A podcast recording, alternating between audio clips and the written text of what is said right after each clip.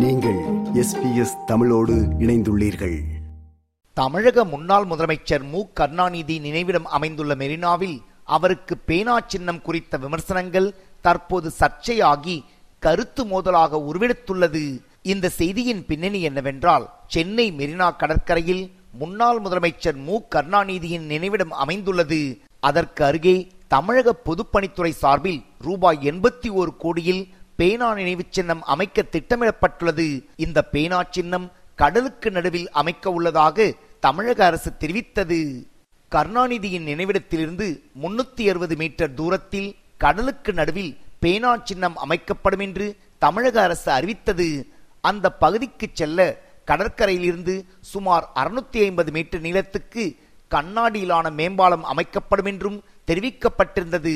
இந்த பாலம் தரையின் மேல் இருநூத்தி தொண்ணூறு மீட்டரும் கடலின் மீது முன்னூத்தி அறுபது மீட்டர் தூரமும் இருக்கும் என்றும் தமிழக அரசு தெரிவித்திருந்தது. இந்த பகுதிக்கு கலைஞர் பேனா நினைவுச் சின்னம் என்று பெயரிடப்பட்டிருந்தது. கடந்த ஜனவரி மாதம் முப்பத்தி ஒன்றாம் தேதி கடலுக்கு நடுவில் கலைஞருக்கு பேனா நினைவு சின்னம் அமைப்பது குறித்து கருத்து கேட்பு கூட்டம் நடைபெற்றது. அப்போதே இதற்கு ஆதரவும் எதிர்ப்புகளும் தெரிவிக்கப்பட்டன. இந்த கருத்து கூட்டத்தில் பங்கேற்ற நாம் தமிழர் கட்சியின் தலைமை ஒருங்கிணைப்பாளர் சீமான் பேசிய கருத்துக்கள் பெரும் விவாதத்துக்கு உள்ளானது. குறிப்பாக நினைவு சின்னம் வைப்பதை தான் எதிர்க்கவில்லை என்றும் அதை கடலில் வைக்கக்கூடாது என்று தனது கடுமையான எதிர்ப்பை தெரிவித்தார் சீமான். அப்போதே அவரின் பேச்சுக்கு அங்கிருந்த திமுகவினர் தங்கள் கடுமையான எதிர்ப்பை தெரிவித்தனர்.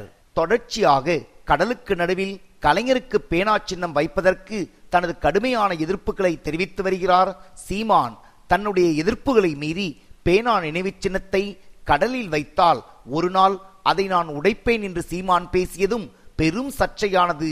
பேனாவை கொண்டு கடலுக்குள்ள வைப்பேன் அப்படிங்கறதெல்லாம் அது அதிகம். அதுக்கு எது காரணமா இருக்குன்னா காட்டுப்பள்ளியில அதானி துறைமுகத்துக்கு ஆறாயிரத்தி நூத்தி பதினோரு ஏக்கரை விரிவாக்கத்துக்கு எடுத்துக்கொள்ளலாம் கையில் திட்ட பேனா இந்த பேனா தான். இப்ப இந்த கடலுக்குள்ள போய் இதை ஆக்கிரமிச்சு அரை ஏக்கர்ல வச்சு பாறையை கொட்டி கற்களை கொட்டி செயற்கையா ஒரு பாறையை உருவாக்கி இவங்க வந்து இந்த பேனாவை நிறுவனாதான் அந்த காட்டுப்பள்ளியில அவன் நிறுவ போறாங்க பாருங்க அதானி. அதானி குழுமம் நிறுவது பாருங்க துறைமுகம். அதுக்கு பெரிய அளவுக்கு எதிர்ப்பு பிடிக்காது. அவங்க இதை காரணம் காட்டுவான் அதனாலதான் கடலுக்குள்ள தொடாத. கடல் வந்து மீனவ மக்களுக்கு மட்டுமான சொத்துன்னு இல்ல. இந்த நாட்டின் குடிகளுக்கு அது பொதுமையானது. பல கோடிக்கணக்கான உயிரினங்கள் இருக்கு. உங்களுக்கு தெரிஞ்சு தெரியாம கடலுக்குள்ள இருக்கு. இப்ப கடல் நீர் நீராகி தானே மேகமாகி எங்களுக்கு தண்ணி மழை பெய்யுது.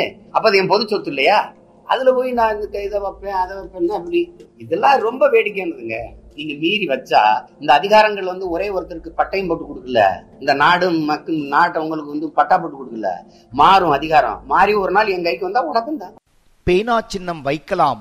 ஆனால் இப்படி வைக்கக்கூடாது என்று தெரிவிக்கிறார் மார்க்சிஸ்ட் கம்யூனிஸ்ட் கட்சியின் கே பாலகிருஷ்ணன். ஒரு டாக்டர் கலைஞருக்கு வந்து ஒரு நினைவு சின்னம் வைக்கிறதுல எங்களுக்கு எந்த ஆட்சேபனையும் ஏன்னா அவர் வந்து ஒரு தமிழகத்தில் ஒரு ஆளுமையாக இருந்தவர்.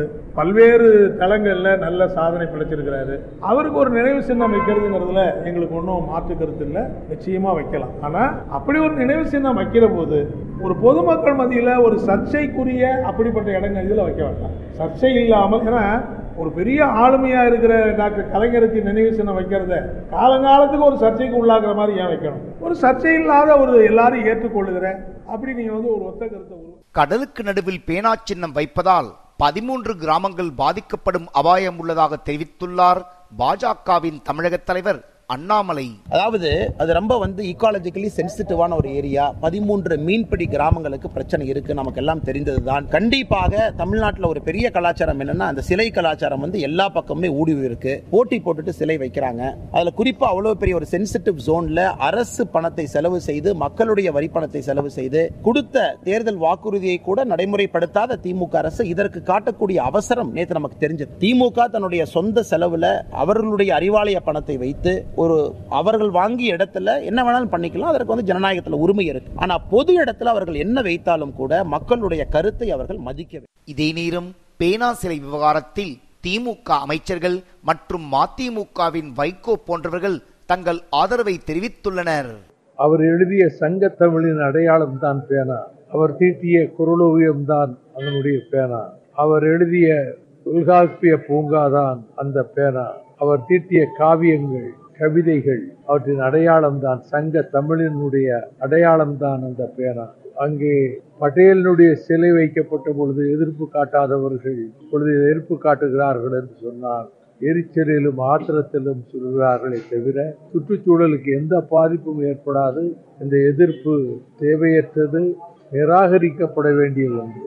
இதேபோல் சமூக வலைத்தளங்களிலும் கலைஞரின் பேனா சிலையை நடுக்கடலில் அமைப்பதற்கு கடுமையான எதிர்ப்புகள் தெரிவிக்கப்பட்டு வருகின்றன.